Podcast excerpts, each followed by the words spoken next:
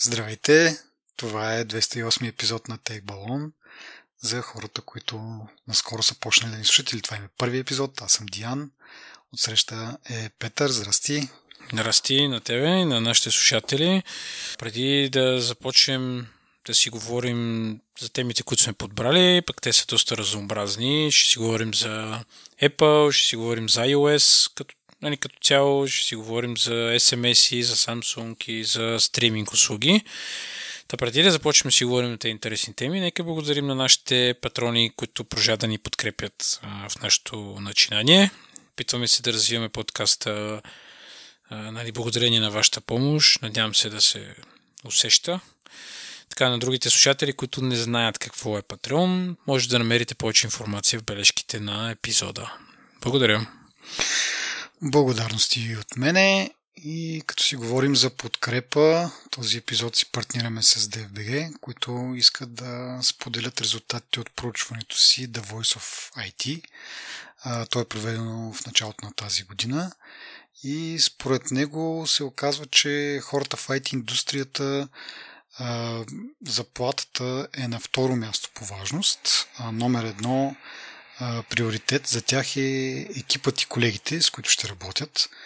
И това обяснява защо една от най-посещаните секции в джобборда на, DFBG продължава да бъде страницата с кариерни профили на IT работодатели.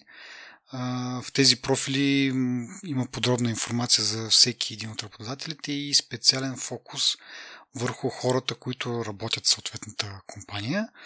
И така, ако ви е интересно да разберете още за нагласите на IT специалистите за сектора у нас, може да видите резултатите от проучването The Voice of IT на DFBG. Разбира се, линк за удобство е включен в нашите бележки. също така не забравяйте, че този август, 26 ще се проведе тяхната годишна конференция All in One и пак там в бележките на шоуто може да видите как може да си купите билет с 20% отстъпка. Така че давайте смело напред и се регистрирайте, защото не остана много време, само седмица и малко, зависимо от кога слушате този епизод всъщност. А, и така, благодарим на DFBG за тяхната подкрепа и продължаваме към новините от последните две-три седмици. Както каза Петър, iOS бетата ни е отново на, на сърце. От последния път мисля, че две бети пуснаха, като искам да, как да кажа, така да предупредя или да се оправда, защото предния път говорихме колко е стабилна бетата, обаче втората публична бета на мен ми се стори малко по-зле от първата. А, не знам, тогава мисля, че много малко време имахме с бетите и не бях го усетил това, обаче последния епизод на сам претърпях няколко краша, така повече нагряване на телефона при гледане на видео. Но, както казах, от тогава пуснаха две бети, едната от, която, от които днес, мисля, че или вчера. А, и още от предната всъщност забелях, че има подобрение. В смисъл, нямаше крашове, няма това загряване. Сега с тази от днеска пак, нали, малко кратки са ми наблюденията, но като цяло ми се струва малко по, малко по-добре. Не знам ти дали си ги усетил тези неща. Ох, аз ги усетих тези неща, обаче не можах да разбера дали защото батерията ми е в много лошо здраве, дали от това е загряването или от нещо друго, но да, доста бързо загрява телефон, особено при зареждане, моя стигаше до парене. Даже бях стигнал до такъв момент, че без да ми е пред очите не, не го оставях, просто се зарежда да не се запали, примерно. Но да, явно бетата всъщност не беше най-доброто, което сме виждали. Сега наистина в новата бета е доста по-оптимизирано, даже последната бета е 300 мегабайта, тази, която споменал днес, така че да, мисля, че върват на прав път и може би нещо беше, не знам какво беше объркано. В новата бета там какво отгоре имаш процентчето на батерията, което е нещо интересно и нещо, което чакаме вече колко години. 4, 5. Това ще кажа, че май от последните бети общо правят бъгове, няма някакви, кой знае, някакви нови функции. Преди може би някакси беше по-така в смисъл, те функциите бяха обявени нали, на, на WWDC и след това с всяка бета добавяха един вид някаква нова функция. Сега някакси успяха да пуснат повечето неща от самото начало и в последствие само оправят бъгове. Да, но, но въведението от последните две бети насам е процента на батерията, който а, аз нямам на моя iPhone mini, защото са преценили, че е прекалено малко пространството, за да, да визуализират процент, който не знам, така ли, че имаш визуализация на някаква батерия, може да сложиш една цифричка там, но а, не знам, при тебе, смисъл, увеличили са по някакъв начин тази иконката за батерията, нещо второ, има ли разлика, че, защото аз не разбирам като ти е по-малък телефон, нали, по-малко пространство там, така ли, че имаш място. Ми, малко по дебела изглежда ага. батерийката, за да съберат процента вътре. Но мен ми е объркващо, честно казано. Даже преди малко установих, че им 13% батерия, без да съм разбрал, нали, защото пред, предния, пред, предната опция, в смисъл предния изглед е, ми е по-полезен в това отношение, защото някакси самата батерия се вижда по-ясно, докато тук 100% просто трябва да... И той е толкова ситен, трябва да се взреш в него, за да разбереш, нали, какъв е процента на батерията. Mm-hmm. И тук е, нали, тук е да, може би идва някакъв проблем, но като цяло е нещо, което, нали, може би трябва да кажем, го има от години на андроида. О, окей, не, да, не би казал, че, си, че изпускаш кой знае какво, особено сега с тези дашборди, които са а, с а, процента на батерията на дашборда на, нали, на началния екран, мисля, че нали, не, е по, това е по-удобно, отколкото горе батерийката, която трябва, особено като се ако шофираш и го просто му хвърлиш едно око, нали, за да си видиш колко ти е батерията, нали, по-скоро трябва да се взреш и нали, отколкото да... Да, да то сега проблема, нали, че нямаш а, смисъл колко ти е пълна батерията. Това винаги е плътно и имаш само 1%, нали, нямаш такъв интуитивен някакъв индикатор, нали, докъде е стигнала батерията. Мисля, че само като минеш под 20%, тогава вече сменя по някакъв начин и ти показва, нали, че нали, не само чрез процента, ами и чрез а, това колко е пълна батерията, нещо второ бях видял. Не знам, нали, както казах, нямам личен опит. Забавното е, че тази опция е достъпна за телефони от а, iPhone 10, 10S, мисля, че, но не е за 11, което е някакси, нали, защо? Нали, нито са по-малките. Аре, за минито, както казах, разбирам го до някъде, по-малък екран, по-малко пространство, ама 11 и 10 мисля, че бяха с еднаква форма, доколкото имам някакъв такъв спомен. Със сигурност не са с малки екрани тези модели, нали, 11-ките. И не мога да разбера какво, нали, какво е ограничението те да, те да го имат. Сега нали, говорим и за бета, все пак може в последствие да го пуснат, макар че ми струва доста така целенасочено, нали, че няма да го има на тия устройства, ама защо още не съм намерил отговора аз. Ми, то е малко като бетата за ам, iPad, примерно. И то не само бетата, ми като цяло, нали? Поддържа се някакви странни версии. Там работи, тук не работи. И даря, обаче имаш по-стари телефони, които го поддържат спрямо нали, някакси... Това имам предвид, че просто е с, с странни решенията, които са взимали, взели. И мен това малко ме...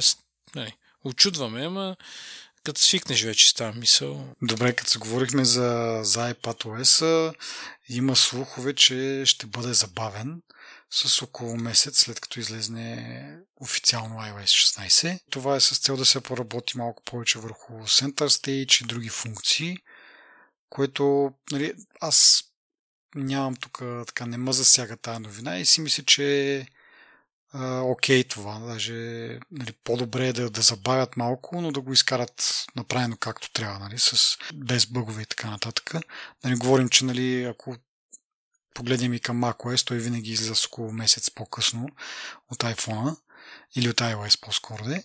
Така че, да, според мен е някакво нормално, ако има някакви проблеми, по-добре да не прибързват. Така иначе, нали, знаем, iOS ще бъде пуснат, защото заради iPhone, който си е на някакъв твърд график септември месец да го обявяват и с новия iPhone да имаш и новата, новата iOS.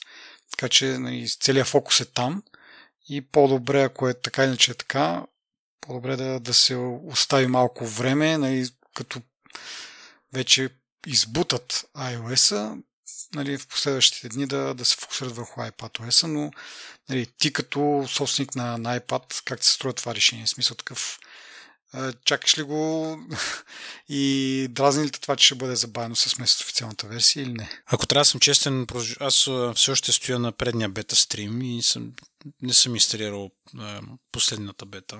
Не, не ме дразни. Даже бих предпочел, ако го забавят, нали, да има някаква причина за това и всъщност като дойде релиза да е работещ, вместо какво беше iOS 10 ли беше пуснаха официалната версия беше толкова бъгава, че трябваше да пускат апдейт след това, примерно под един месец след официалния релиз.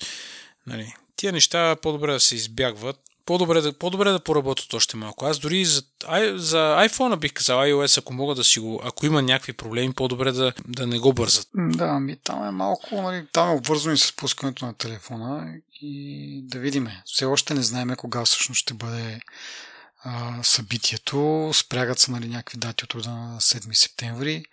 Силно се надявам да го оставя следващата седмица, че тази точно седмица не ми е много удобна. Те да обявяват нещо, но както и да е. Та ще видим. Да, но се очаква септември месец да, да обявят iPhone и седмица по-късно, нали, да кажем към 20 някой септември да го пуснат и с него би трябвало и, и iOS да, да бъде пуснат официално. Другата наша новина е с, свързана с, пак с Apple, но този път Google нещо ги тормозят, както пише тук в новината, да, как да, кажа, да въведат или да, да направят iMessage съвместим с тази нов, новия стандарт за SMS, наречен RCS.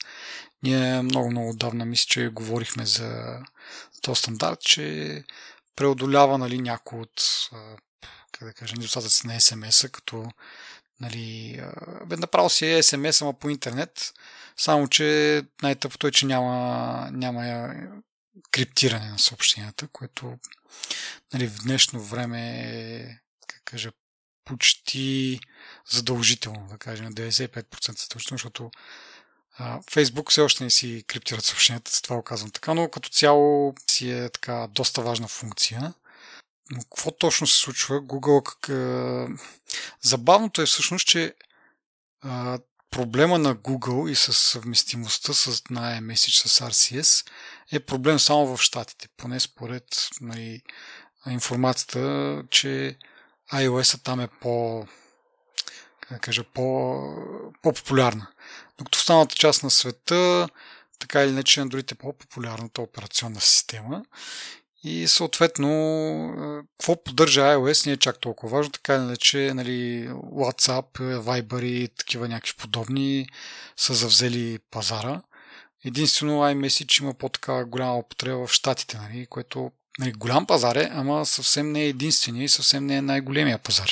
То мрънкането е по-скоро, че а, когато изпратиш SMS от iPhone на Android и понеже има разлика в стандарта или в технологиите, които се използват, а, примерно не получаваш а, нотификация, че е прочетено съобщението или се, мачкат, а, се мачка мултимедията, нали, пада и значително качеството.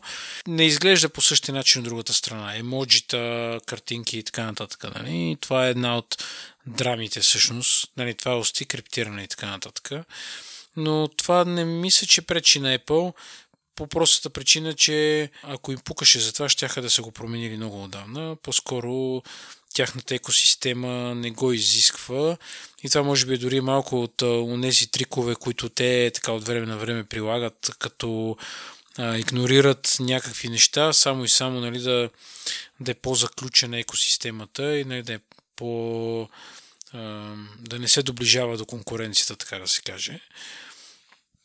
Аз не знам Google защо са се впрегнали за това нещо, но те от години го мрънкат по този въпрос. Още повече хората използват Viber, WhatsApp, даже на Facebook месенджера. Само да вметнат, можеш ръчно да си пускаш encryption, ама за всеки чат по-отделно.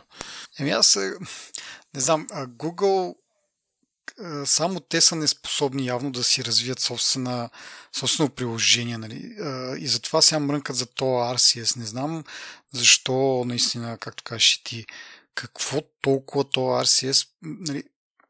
Ми фанете напред едно, те колко приложения пуснаха? Беше Google, какво беше преди? А, там Meet, Meetings някакви имаха, Google, а, някакво AO. Hangout. Hangouts, да, след това имаше AO, след това имаше, имаше нещо друго, нали? Едното ти е за чат, другото ти е за видео. Нали? Две приложения пускате по едно и също време с различна насоченост. Ай, добре, бе, в смисъл, все пак Google, човек нали, царете на услугите, царете на, на софтуера едва ли не и не могат едно що годе свясно приложение да напишат, не знам, аз даже не съм убеден, че тези приложения, които са изкарали, имат някакви, кой знае какви проблеми. Освен това, че хората, които са ги писали, project менеджерите там, какви са деца на тези проекти, са някакви или самите Google не могат да си ги изрекламират, но някакви доста безцелни някакви такива, пускат нещо е така, без, без да го натискат много, без да му правят някаква, кой знае каква реклама. ми, да направят едно смислено приложение, да почнат яко да го рекламират, така да се каже, нали, в кавички рекламират, не е задължително специално реклами, но нали, като си имат тяхно смислено приложение, хората ще го ползват, защото, както казах, Android все пак е най-популярната операционна система. Световен мащаб, ари в, пак, нали, в щатите малко по-малко, но като цяло те, ако имат някакъв смислен а, клиент, такъв за чат, не виждам причина той да не бъде наложен. Нали? Още повече, че те нямат някакви скруполи да, да направят и съответно альтернативно приложение за, за iOS. Така че не е да кажеш, ми те ще, то ще е заключено само за, ще е ограничено само до Android. Нали, нищо не му пречи да съществува на iOS и вместо да имаме WhatsApp и Viber и тем подобни, може да се ползват това приложение. Обаче кой ме е виновен, че са толкова, не знам, куци? Едно приложение не могат да, да напишат при положение, че, нали, пак казвам, а, а, примерите на Viber и на WhatsApp показват, че не е чак толкова сложно. Нали? Все пак говорим за Google. А те всяка година някакво ново приложение си измислят. Те, нали, и ти го каза, опитаха няколко пъти да правят някакви приложения, те просто не бяха харесани от хората, според мен. Но дори когато говорим за... Значи, имаш една платформа, имаш и друга платформа. Не, според мен не е необходимо да, да го правиш то мост между двете, защото вече има много други мостове. Нали, това, което току-що казахме.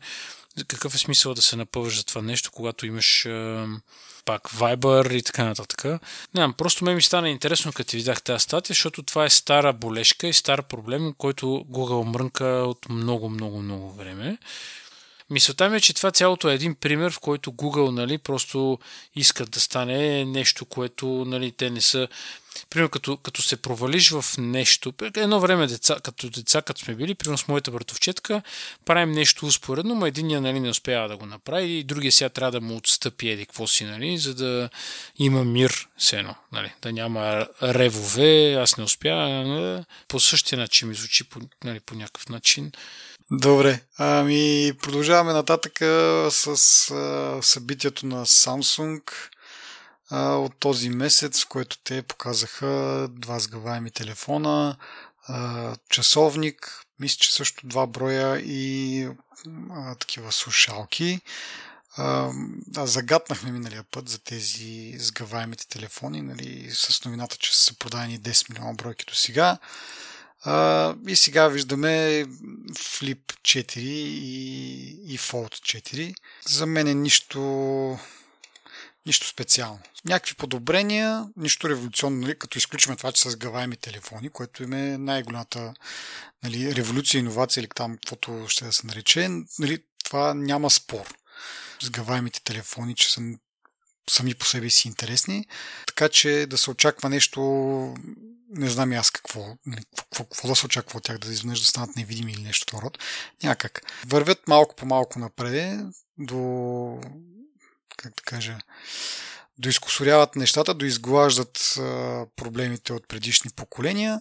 Основният проблем с оставането на това прегъване на дисплея, нали, нали, че си личи доста, все още го има, но покрай това нещо там има подобрения в камерите, подобрения в материалите, подобрения в а, а, самата панта. Така че да, просто една по-добра версия на, на предния, предния модел, но основният недостатък за мен е това с прегънето на дисплея все още не е решено. Ще почакаме, може би, нали? Смисъл не е, не е нещо, което за, за едно или две поколения явно да бъде, да бъде оправено, но крачат напред е. Пак, както и предния път казах, явно се продават достатъчно бройки. Дори някъде ми се мерна новината, че до 2025 а, собствениците на Samsung очакват с гаваемите телефони да изпреварят продажби тази а, Galaxy S серията им, което нали, отново показва, че да, има хляб тези телефони и малко по малко ги правят все по-добри и все по-добри. Аз продължавам да не се впечатлявам от а, този Fold, основно защото като го сгънеш и става супер дебел и, и като някаква тухла. Ама разбира се, като го, нали, като го разтегнеш, става като мини таблетче, което не знам. Не съм виждал до сега някой да го ползва това нещо. А, може би съм виждал, всъщност виждал съм Fold два пъти, но Flip не е обратното. Flip съм виждал, Fold не съм виждал. Ти виждал ли си някъде? Еми не, той Fold си е наистина малко по-специфичен такъв. Като идея на мен ми харесва повече, защото си имаш външен дисплей, над него може да си върши всичките стандартни неща, които в момента върши на телефони и в момента, в който ти потрябва по-голям дисплей, което нерядко ми се случва на мен, примерно трябва ми повече пространство просто и тия мобилните сайтове са понякога доста дразнищи и нефункционални.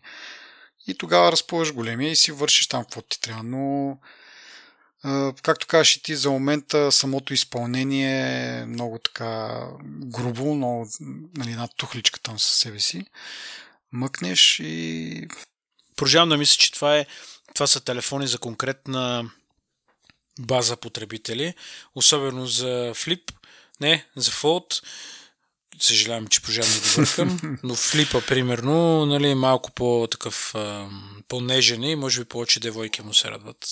И те доста масирана тук и а, рекламна кампания направиха, дори в България с някакви фолк диви имаше за флипа, така че, а и цената му е що годе е приемлива, нали, сравнително с останалите флагшипи, то е 1000 долара, докато Fold мисля, че към 1800-2000 нещо в, в, в този диапазон. Така че по-нормално да виждаме флипа и пак казвам, доста по-голяма рекламна кампания, дори в България, щом направиха. доста залагат на, на него. Еми, да видим какво ще правят.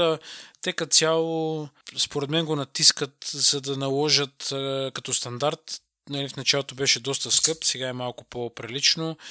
Но да, може пък някой ден ние да си купим по един. Я да, в момента в който е по-направи. Нали. а, да, това ще бъде забавно. Нали. Тук плюме, плюме и е по-като изкара. А, супер е, ето. Нали.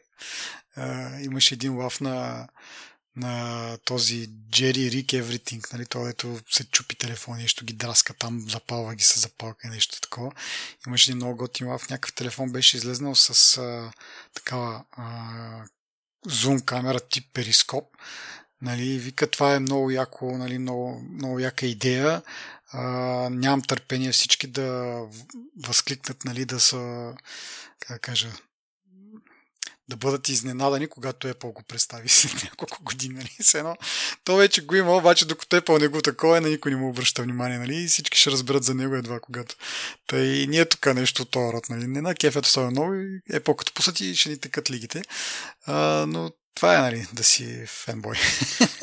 То това е голяма мъка в интерес истината за андроидските фенбойове, бойове, бойчета, как се казва защото наистина Apple всъщност правят някакви неща, които наистина факт е, че ги има в, в, в екосистемата на Android от много време.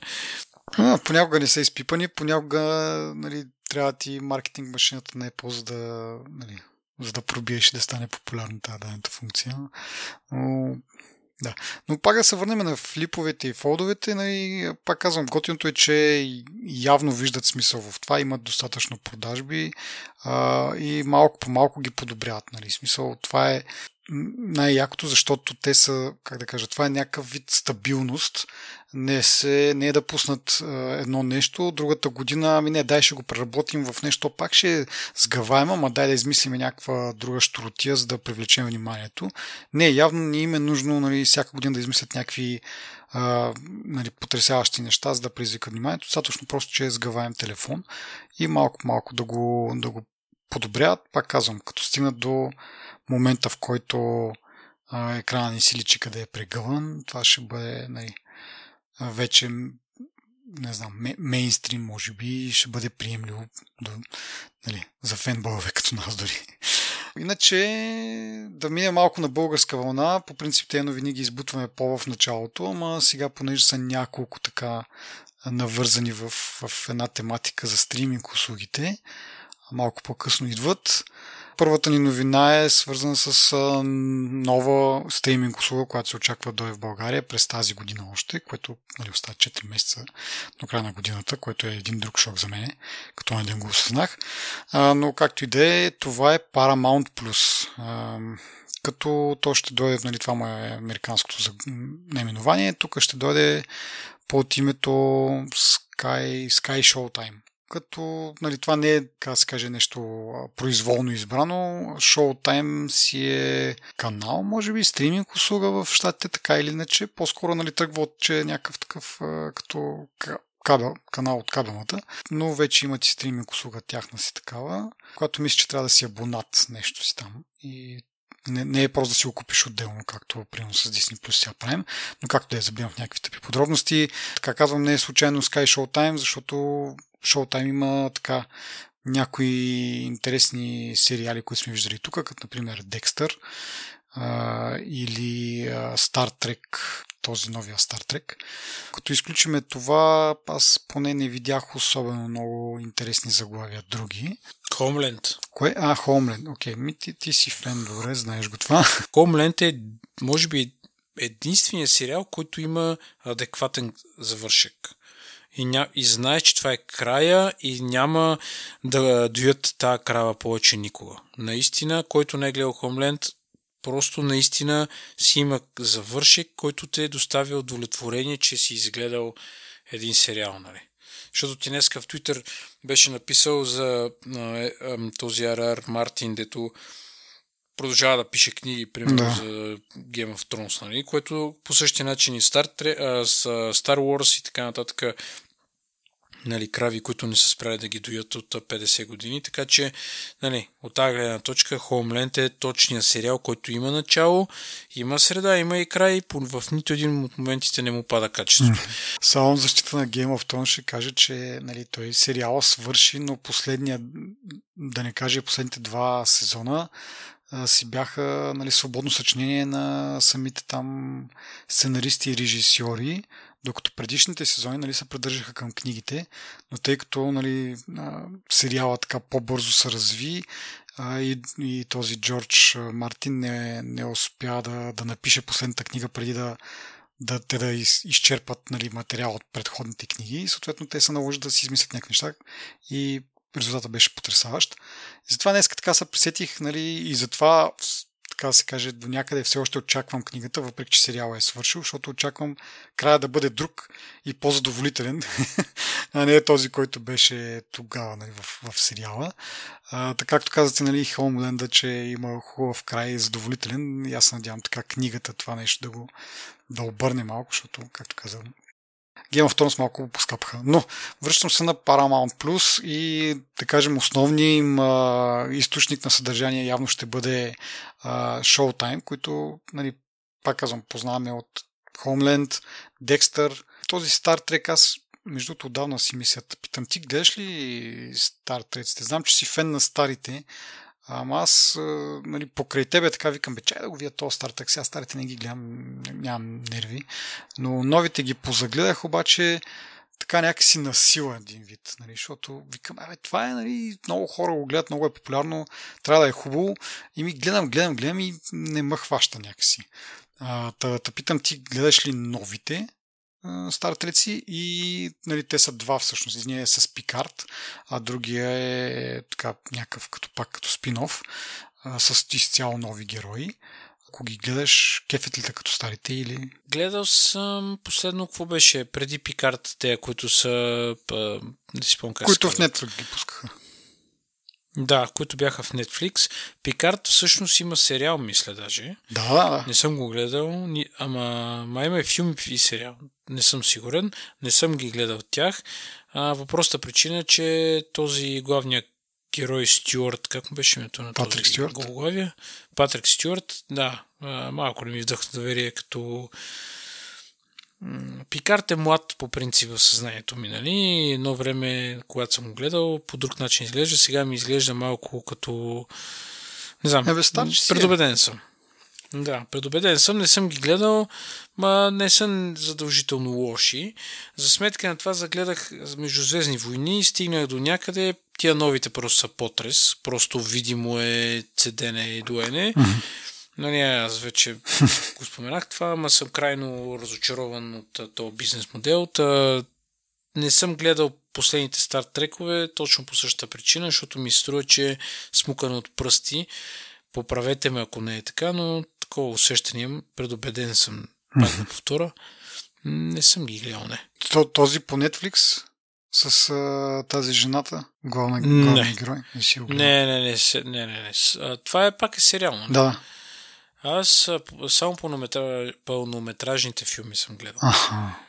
Даже и старите сериали не съм гледал. Аха. Или може би съм гледал малко част. Абе, гледай, защото там ми показва как едно време са правили космическите кораби, ето в един макет сложили един телевизор и на него са пуснали нещо, което са заснели преди това. И ги А, дават се научи как си говорят от, отвънка, нали. Както е. Ама това е в първия пълнометражен А, филм. това не е във филма ли? А, добре. Да, да, да.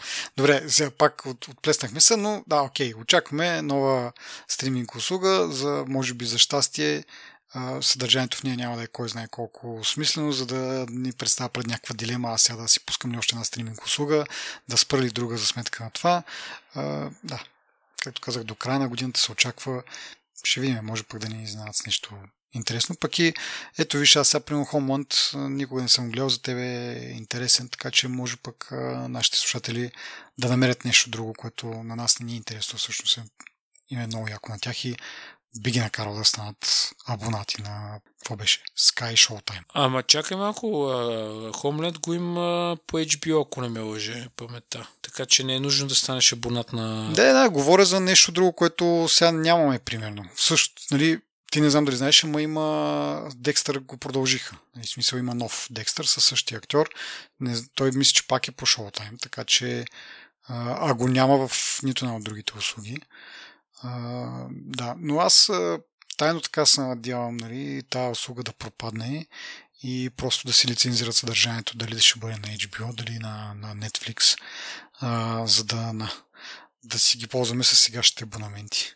Каквото и да е там, нали, дори да не е чак толкова интересно, въпреки че да, Декстър мисля ще да го видят новия, как са го направили. Дали си струва. Да, в Дисни гледам, че го има Хоумленд. Иначе Декстър не мисля, че, мисля, че и там е много зле. Четох някакви коментари, които са... Не. Просто трябва да имаш една история, която има начало и край и точка по въпроса. Ако ще да е 30 сезона, трябва да има край, в който приключва. Това е малко като Scorpions, дето всеки концерт им е последен, приключват с кариерата, не знам си какво и като огладнеят и правят нов концерт. и така, в смисъл, нали. Така че не ме впе... и в смисъл даже ме отблъсква това и дори да е качествено направено, пак не го гледам поради предубеждения. Добре, продължаваме с следващата новина от стриминг света. HBO Max и Discovery Plus ще се обединят. Това беше наскоро споменато на един от техните така когато са се обявяли финансовите резултати. До лято другата година в Штатите ще се обединят. А, до края на годината в Латинска Америка и при нас, или поне в Европа, а, рано през 2024. А, сега, това как да кажа, малко ме притеснява, нали, с общо и с следващото една, с- която ще засегнем за Disney Plus и вдигането на абонаментите. Та, мисля си, че ще използва тази възможност на обединяване на HBO и Discovery Plus да вдигнат цените, които преди сме говорили, HBO-то е така една от ами една, ама най-ефтината услуга, мисля, че стриминг услуга. и много се заслужава. Дори да нали, ние в момента я ползваме чрез там някакви включване към плановете за операторите, но като цяло дори да я нямаш за 7-8 лева, мисля, че беше на месец, една от най-ефтините, в същото време има супер яко съдържание. Сега не може да се съмнява с Disney Plus, може би, от към такива нали, големи филми, ама като цяло има доста неща. Нали. Сте преди сме коментирали, че нали, спрямо Netflix е доста по-добре, а пък цената на Netflix е два пъти и половина повече някъде. Така че много смислена услуга с много смислена цена. Сега като се обединят с Discovery Plus не се знае какво ще стане с цената първо и второ с самото съдържание, защото нали, те спряха доста така заглавия от излизане там. Batgirl, какъв друг филм, почти аз нещо с Скубидо там. Така, те, специално Скубидо, каквото съм гледал, нали, не е кой знае каква загуба. А, не се знае това с Batgirl колко е бил лош като филм но като цяло нали, доста ограничават създаването на съдържание. Не знам дали това е това ги предпазва да не станат Netflix или пък всъщност е някакъв риск да изпуснат а, нещо смислено и, и голямо от рода на там Сопранос, примерно, или пък Game of Thrones. Много е така. Странно, несигурно какво, какво ще ни предложи бъдещето, но поне до 2024 началото ще си ползваме Нали, предполага се, че няма да има кой знае какви промени при нас. А и другото, което е очаква са а, филмите, които сега излизат доста бързо нали, от киното и идват на стриминг. Това нещо се забави, което ще бъде другия голям минус, нали, ако наистина това се случи. Да, HBO всъщност имат и субтитри, нали, малко по-достъпно съдържание за хора, които не е задължително да говорят английски язик. По този показател определено бих казал, че HBO е най-добрата услуга, нали, от нашата гледна точка, нали, българската. Дори смисъл, където казваш, нали, мода няма това голямо съдържание на Дисни. Въпреки това, самия факт, че имаш адекватен превод и че даже и доблаш мисля, че има на детските, нали, това е нещо, което отдавна сме казвали, че липсва като цяло. Ами, на мен, нали, знаеш какво ми направи впечатление? Между другото, нали, като пуснаха тук Disney Plus, почна да го ползвам и в Disney Plus нямаше този последния Spider-Man, докато го пуснаха в HBO-то. Сега, понеже този филм е от 2021, не знам дали просто не е, не е бил пуснат в Disney Plus и след някакво време да са го премахнали. А, не знам дали така правят нали, със собствените си филми, защото знам, нали, HBO-то лицензира за някакво определено време някакво съдържание, нали, ако са ако не е оригинално тяхно, и след това изчезва. Както и с Netflix. Филмите, които не са техни, те ги лицензират за някакво време. А не знам дали Disney Plus прави нещо подобно дори с техните собствени неща, с идеята, че след време излизат а, някакви примерно DVD-та с повече екстри или нещо от род, и за да не си канибализират тия продажби, го спират от стриминг. Не знам, не съм убеден. Пак казвам, понеже услугата тък му дойде при нас, то филм от 2021, вече може да му е минал периода, в който да се пуска на стриминг. Нали, то това зависи всъщност и не само нали, за тези DVD продажби, ами то си договори с продуценти, с актьори и така нататък. Те имат някакви изисквания, защото имат някакъв процент от тия продажби. А на стриминга нямат, нали, няма как да, да се случи това. Така че може да е въпрос на някаква, някакви такива договори, че пускат нещо в, дори да е тяхно оригинално съдържание, пускат го за определен период. Но ми направи впечатление, че да, влизам в Disney Plus и Spider-Man го няма и след една-две седмици се появи в, в HBO Max. Така че пак някакси, дори че имаме Disney Plus на нашия пазар, това, че имаме HBO е, е плюс, нали? Защото някои неща, въпреки че очакваш са Disney Plus, те, те ги има в HBO-то.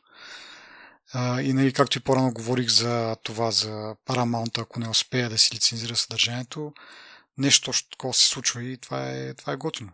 Така иначе имаме абонамент. Ако има повече лицензирано съдържание, по-добре за нас, отколкото още една услуга. Аз пак ще се върна на субтитрите, защото хората, които са около мене, нали, аз им казвам, ето тук са Дисни, много е яко, нямам си какво те питат има ли субтитри, има ли доблаж. И ти като кажеш няма, нали, то по естествен път се елиминира нали, услуга. В смисъл, ако се чудиш коя услуга да, да гледаш. Това между другото е интересно. Аз трябва да го видя този филм дали имаше български субтитри Спайдермена. Нали, защото 100% в, в Disney Plus е нямало да има, ако го дори да го пусна там. И е много забавно това. Сега, примерно HBO-то ли ще плаща за създаването на субтитри за използването им. Както е, добре, говориме доста Disney+, Plus, да стигнем до тяхната новина. А тя е, че първо пускат план, който е с реклами, който е на същата цена като до сегашния план, а сегашния план го вдигат с 3 долара. Това е, нали, за, за щатите се отнася. Нали, като интересната част е какво ще стане при нас. Аз като за начало не очаквам да имаме скоро такъв план с реклами, защото това би било много. В смисъл, мога да си представя колко трудно би било да има реклами, такива локализирани, защото, нали, колкото и безумно да е, че нямат субтитри, нали, че нямат доблаж, още по-безумно би било да ни пускат а, реклами на американски продукти, които, нали, няма как да си купим и е нали, безмислено. Е, съответно, ако пуснат тук план с реклами, тези реклами трябва да се образени с нашия пазар и дали им се занимава, дали имат е, този workforce, нали, да, всеки отделен пазар да, да има за него такива, които предават спотове за реклами. Би било много странно. Поне за мен по-вероятно е да нямаме такъв а, такова ниво или такъв план с реклами. Не знам дали значи, че какво става с основния план. Дали ще му се дигне цената просто, защото цената на всичко се дига в последно време или ще си остане също, нали, имайки предвид, че няма такъв по-ефтин план, който да, да вземе това място. Защото нали, трябва да се направи сметката, че като вдигнат цената, ще има някакви хора, които са отказали. И ако имат план, който е с реклами, може би ще са тези хора, които им идва по-скъпо, се прехвърлят на него. Но ако няма на какво да се прехвърлят, те просто губят абонати. Доста е интересно и не знам кога и дали въобще при нас ще се чуе нещо подобно. Пак казвам, това са си новини от щатите. Те и Netflix мисля, че имаха някаква такава подобна новина за дигане на, на цените, но пак в щатите. Така че да, ще видим дали нас ще ни застигне или пропусне подобно нещо. Това са мисля, че новините от нас, официалните така да се каже. А, неофициално искам малко да похейтя по Windows 11, ако сме приключили по всички останали теми. Заповядай. Ами така, идеята е, че наскоро апгрейднах на Windows 11, кой, за който сме говорили, може би, преди година, когато беше обявен. А, тук на представянето изглеждаше така доста, доста добре, нали? Така, в смисъл доста добре. Не се различаваше особено много от Windows 10, но имаше някои елементи, които така бяха малко по, а, както обичаме казваме тук, изблизани, нали, направени така. Визуално изглеждаха добре, нали? Някакви заоблени ръбчета и така нататък. Но, подобно някои идеи на, на, на Джони Айв, нали, това нещо изглежда добре само на презентации, само в някакви такива, в идеалния свят.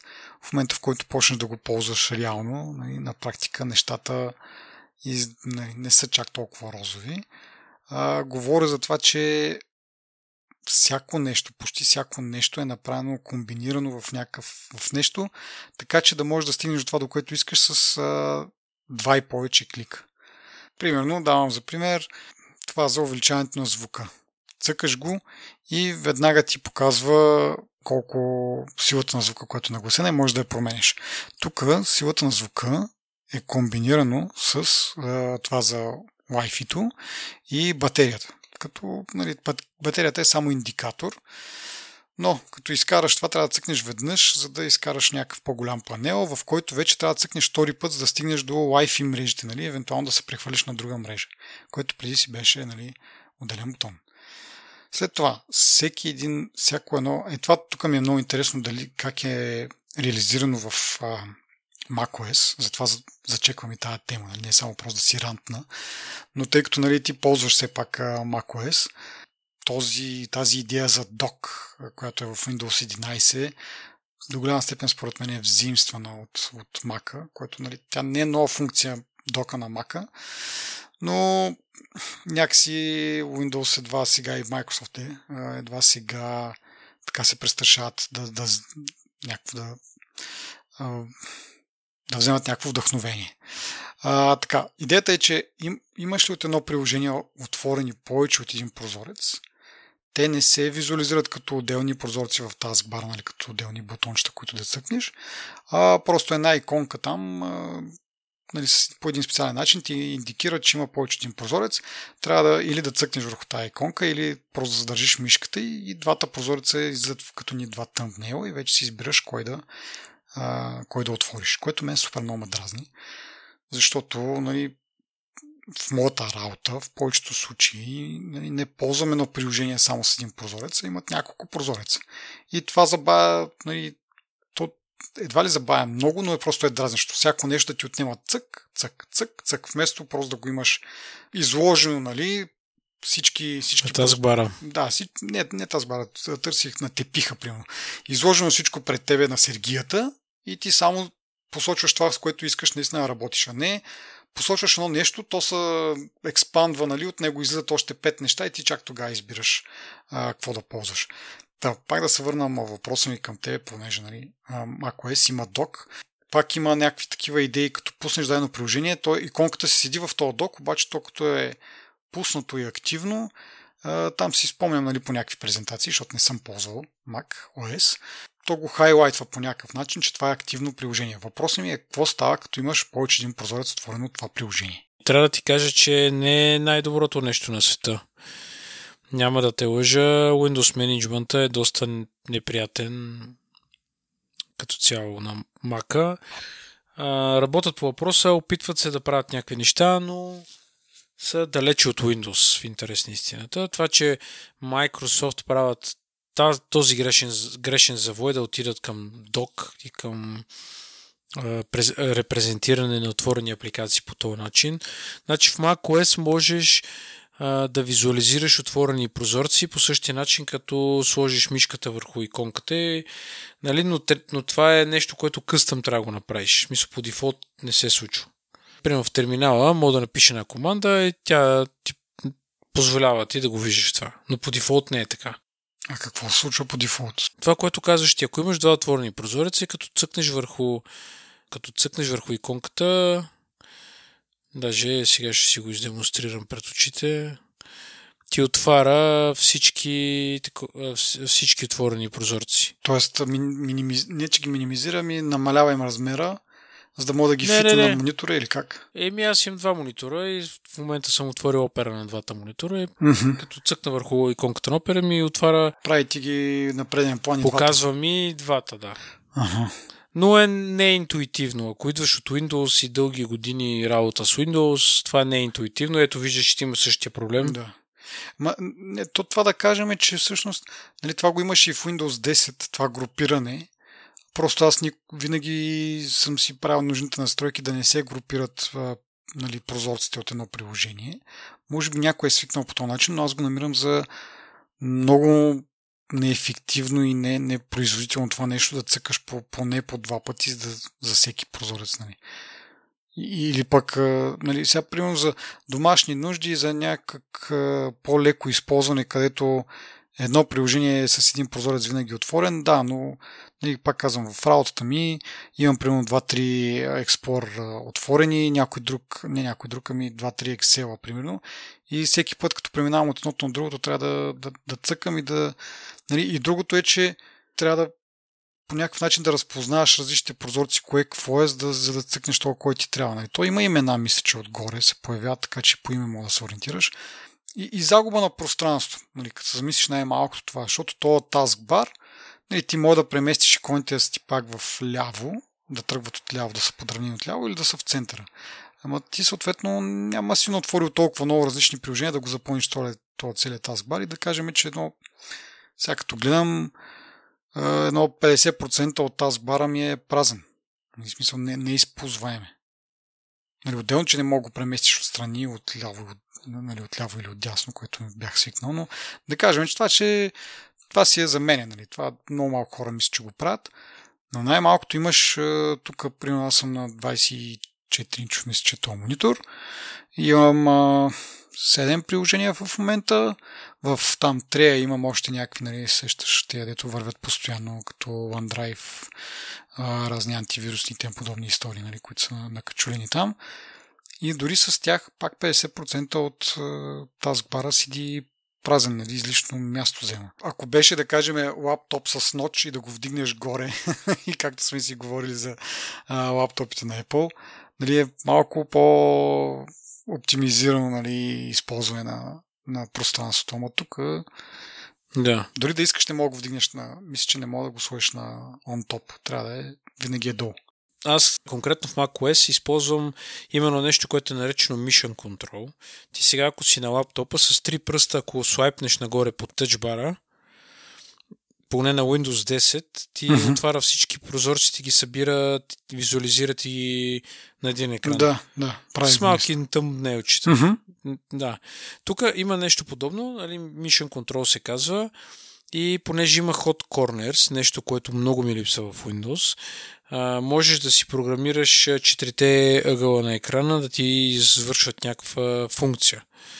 И примерно в моя десен ъгъл, като закарам курсора и го докосна от десния ъгъл, ми излиза Mission Control. Това ми изкарва всички отворени прозорци, които в реално време се обновяват, нали, какво се случва в тях. Примерно в левия ми е показва десктопа, е така, аз ползвам само два ход корнера. Това е нещото, към което аз съм свикнал и за мен това е удобно и интуитивно. Нали, аз не ходя на иконката в таскбара да, да кликна върху нея, примерно, за да ми покаже всички отворени прозорци, които са нали, на това приложение. Ами аз а, си отварям а, Mission Control който ми визуализира всичките отворени програми. Сгъва ги в екрана. Да, да. На, на, Има на, това е да, пак едно още на допълнително действие, преди да мога да цъкнеш директно на това. Изключително лесно се научава, защото е, действието е с мишката uh-huh. и където да ми е мишката, просто я дърпам надо, надолу и надясно и ми се отваря Mission Control и вече си избирам програмата, която искам да ми се отвори. Не е, не е да кликнеш един път, да отидеш някъде, нали, нямам си какво смисъл. Нямаш допълнителен клик. Имаш само едно да, движение с мишката. Нямаш клик, ама имаш раз, размотане с мишката на по разни игли. И след То, това става си... мигновенно. Наистина става мигновено. А сега имаш и F10, мисля, че беше на клавиатурата. Е, то с Alt или... на Windows пак може да ги изкараш всичките прозорци и да ги избереш, мисля, че с мишка могат да се изберат. Много по-бавно е. И тук има Alt и аз в момента имам отворени към 15 на приложения, 14 приложения имам отворени, състава е много трудно. С миша контрола много по-лесно се визуализира и се вижда за какво стана въпрос. Плюс това имаш а, десктопи, ако се научиш да работиш с отделни десктопи, също е много яко. Това не съм свикнал още да го ползвам. Аз едно време го ползвах на, като ползвах Ubuntu. Беше зарибявка това, ама... Е, има си плюсове и минуси цялата тази работа, естествено, нали? Няма спор в това. Просто на macOS, да речем, с едно Windows Explorer еквивалента, Finder, нали? То е много по-дървен и по- нефункционален на фона на Windows Explorer, нали? Но пък Apple, понеже явно в архитектурата им не позволява повече гъвкавост или нямат желание, не знам кое от двете, са вкарали някакви такива джещери, които са, поне за мен, са много удобни. И даже пробвах на Windows лаптоп, пробвах Third Party Hot Corners апликация, която работи изключително дървено. А тук нали, имаш анимация, има смут е, много е приятно но всичко опира до въпрос на навик и как го използваш. Нали. Сега аз пак казвам, като дойдеш от Windows на Mac, ще ти е малко зор да свикнеш, нали, така да влезеш. Нали, не е... Те казват, нали, едно време имаше та, такова разбиране, че понеже а, нали, iPhone и Mac са за тъпи юзери, защото всичко е много елементарно направено за ползване.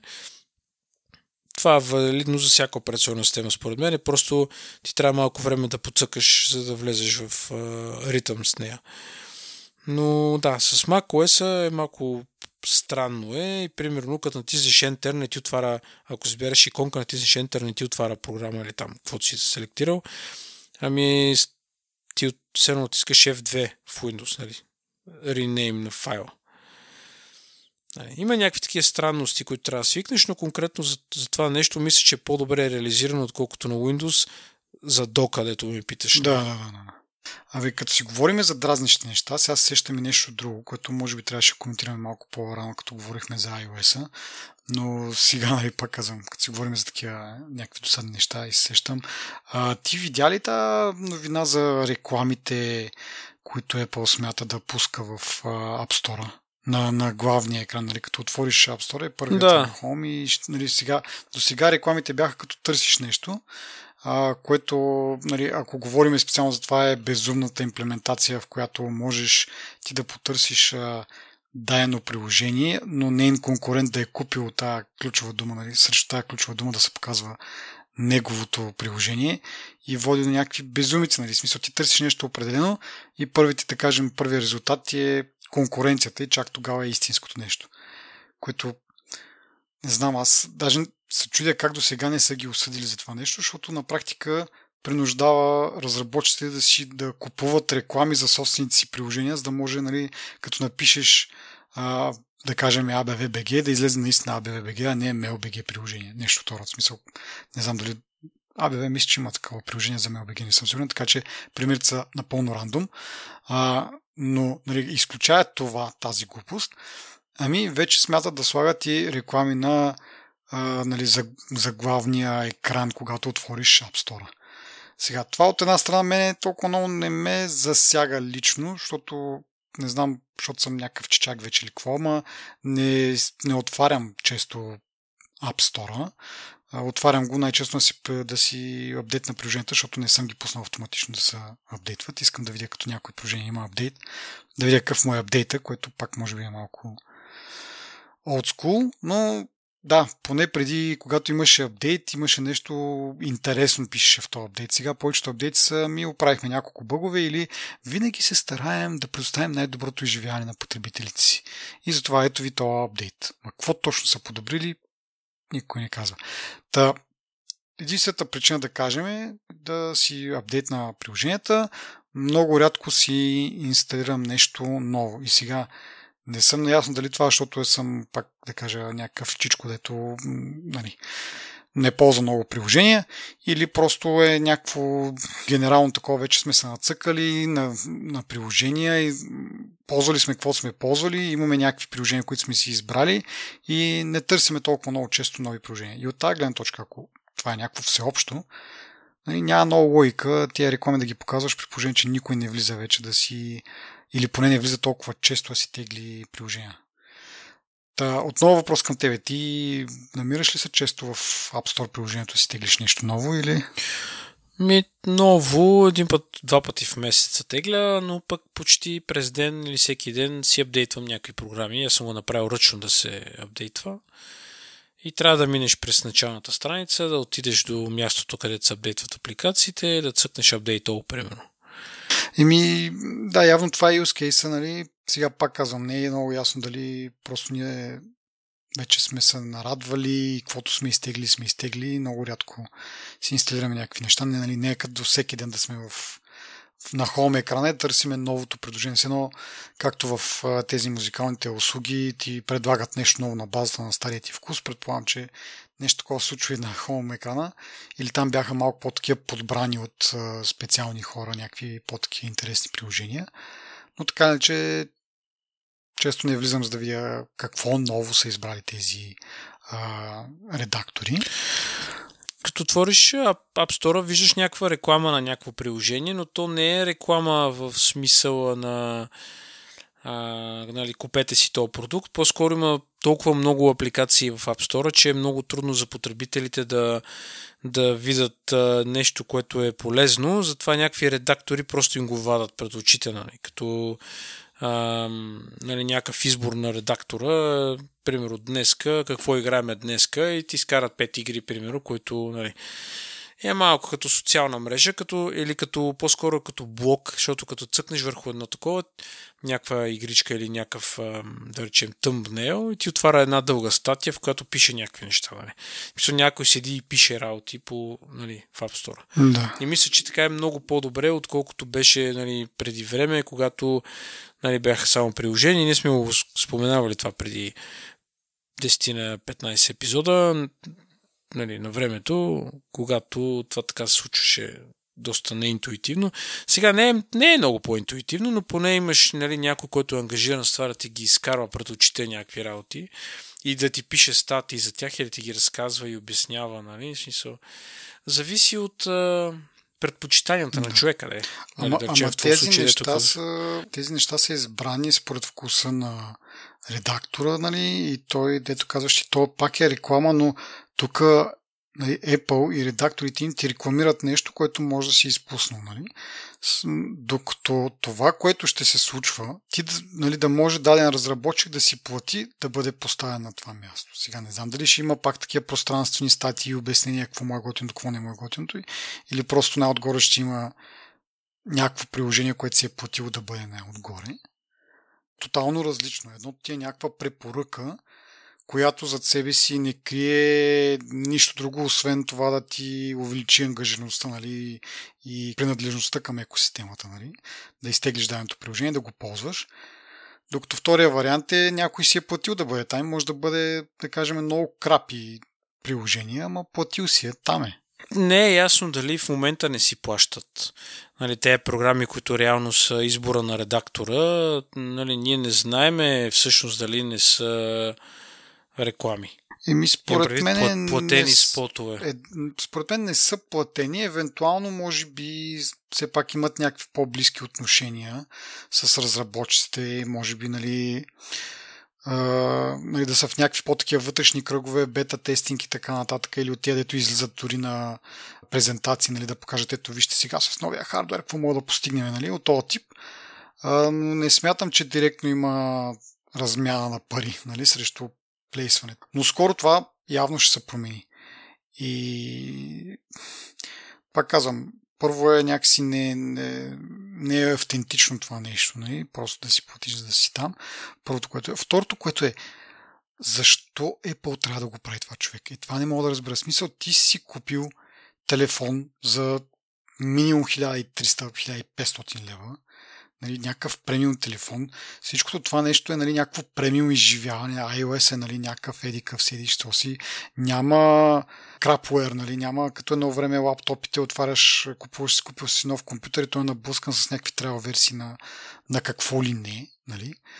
А това точно това прилича. Нали? В смисъл ти си дава една камара пари, отделно Apple иска да изкара някакъв допълнителен лев, за да ти пусне реклама. Разбирам да продават телефоните на, на цената, на която ги произвеждат и тогава да се опитват да правят пари по всякакви други начини, нали, след като вече си купил телефона. Нали. Дали ще бъде чрез стриминг услуги, дали ще бъде чрез някакви такива реклами. Окей, ама ти даваш една камара пари за телефон, очакваш някакво премиум изживяване, отваряш нали, App Store да си теглиш някакви неща и бам, някаква реклама и сега, какви ще бъдат рекламите? Това също е важно. В смисъл ще минават някакво одобрение да са някакви естетически готини, защото в последно време ползвам тук и по-недъгави браузъри поради разни причини и ми се налага да гледам реклами в YouTube. И човек, то това е всеки път някакъв там нож самурайски, едва ли не е от самурай направен. То е толкова пошло и толкова кринж за тия реклами, че се чудя, нали, въобще не се връзва с, нали, като замислиш YouTube, YouTube, най-голямата платформа, нали, така, има, има доста така добра репутация и след това влизаш и реклама на дето аз едно съм си я правил в гаража тази реклама. Нали, и пак се върна на iPhone или на iPad или там, каквото ще е. Нали, като цяло Apple марката е свързана с някакво такова премиум изживяване. И тези реклами въобще не се връзват с това и пак казвам, нали, не, не е някакъв не някакъв сайт или дори ай, нашия подкаст, като вземем за, за пример, нали, в който имаме партньори, но това не е единствения приход. Далеч не е така за, за Apple. Нали. Не сме някакъв сайт, в който нали, единствения начин за монетизиране е да се плаща на тея, да кажем, ако е новинарски сайт на журналисти и така нататък, е чрез реклами. А тук това е някакъв сайт бизнес, който за парите, които би изкарал, според мене, много повече на, нали, вреди на, на имиджа на, на Apple. Нали. Ако кажем, аде, iPhone си го купуваш пак за премиум цена, ама в App Store нямаш а, тези а, такси, които имат всяко приложение там, които сме нали, 15-30% и някакви такива работи, за които говорим почти всеки път. Нали, ако кажат, ето App Store е безплатен за ползване от всички девелопери. Може да си продаваш приложението както си искаш, ние няма да взимаме пари от това, но пък ще пускаме реклами, за да може нали, да платиме заплатите на ревюерите, които ви преглеждат приложенията. Тогава пак би има смисъл. Ама не и това и случай. Ама то ние на практика не, не знаем ли как ще изглеждат рекламите? Не знам, аз не съм се заглеждал. Може да има. Ма, предполагам, че нали, са само спекулации, само информация, че замислят нещо такова. Но няма скриншот, нали е така ще изглежда рекламата. Това е нещо, което според мен може би няма да се случи даже а, нали, в този вид, в, в който ти си го представяш. Защото тук малко намирисва като Netflix безплатния имплант с реклама, не знам си какво. Нали, тук може дори да не е натрапчиво. Колко път сме казали, нали, бизнес модела на Apple не е да те следи, да знае всичко за тебе, защото нали, те не ти рекламират, ама ето тук малко малко почва да се изменят нещата. Вярно, не е нали, изцяло ли е ОС и, и някакви такива неща, но... Да, да, аз те разбирам какво искаш да кажеш, ма според мен може би се притесняваш малко повече, отколкото в крайна сметка нали, ще е нужно. Нали, факт е, че имат реклами за сърча, нали, което в един момент имаше нали, такива слухове, че те ще си направят собствен сърч, нали, за да борят Google и така нататък. Вече не съм убеден, че искат да правят сърч, защото ако ще го правят пак така с някакви глупа и реклами. Не знам, да носи прав, но нали, лично за мен няма да има кой знае каква разлика, защото пак казвам, не, че не влизам често в App, на App Store, нали, да ми прави такова впечатление. А, а как апдейт, апдейтваш Да, не, апдейтвам ги, ама смисъл то е, влизам и веднага съм на, на последния етап и апдейтвам, нали, няма да се задържам 100 часа да гледам тия реклами, нали. Uh, не мисля, че чак толкова много ще ми се отрази лично на мен. Просто говоря от по-генерален план uh, и като стратегия на Apple и като защо е нужно това, нали. Смисъл, продаваш телефони на, с доста голям маржин. Имаш там някакви услуги, които нали, всеки път ги дъвчеме как а, заради приходите от тези услуги а, правят доста компромиси с, с неща, които преди не са правили. И сега, нали, отгоре на всичко, още един такъв компромис, който вече ги вкарва в, а, да знам, поне, поне според мен в някаква обща компания с Google, които нали, най-големият проблем с Google е цялото това следение с цел сервирането на реклами. И малко по малко нали, ми се струва, че там отиват нещата. Нали. Пак казвам, няма да е няма да е единствения бизнес модел на Apple. И точно защото това няма да е единствения бизнес модел, ми е много странно защо въобще отива там. При положение, че сегашният бизнес модел е доста успешен, имат една камара пари в банката и тук за някакви смешни стотинки. Ама ние всъщност не знаем какво, е, какво и колко ще им струва на тях и как ще го реализират. Нали? Съгласен съм, че може би не е подходящо да рекламират по този нежелан начин и може би натрапчив. Ама трябва да видим как ще го направят първо. Нали? Дори аз си мисля, че това ще е някакъв тест, който ще е поредното нещо, което тестват и няма да успее и така. До, до края бетата не остава много, може да го остават за до година. Това е, беше моя така допълнителен рант към предишния рант. Ако нямаш нещо да добавиш, тогава да благодарим нашите слушатели, патреони и партньори от DFBG за тяхната подкрепа.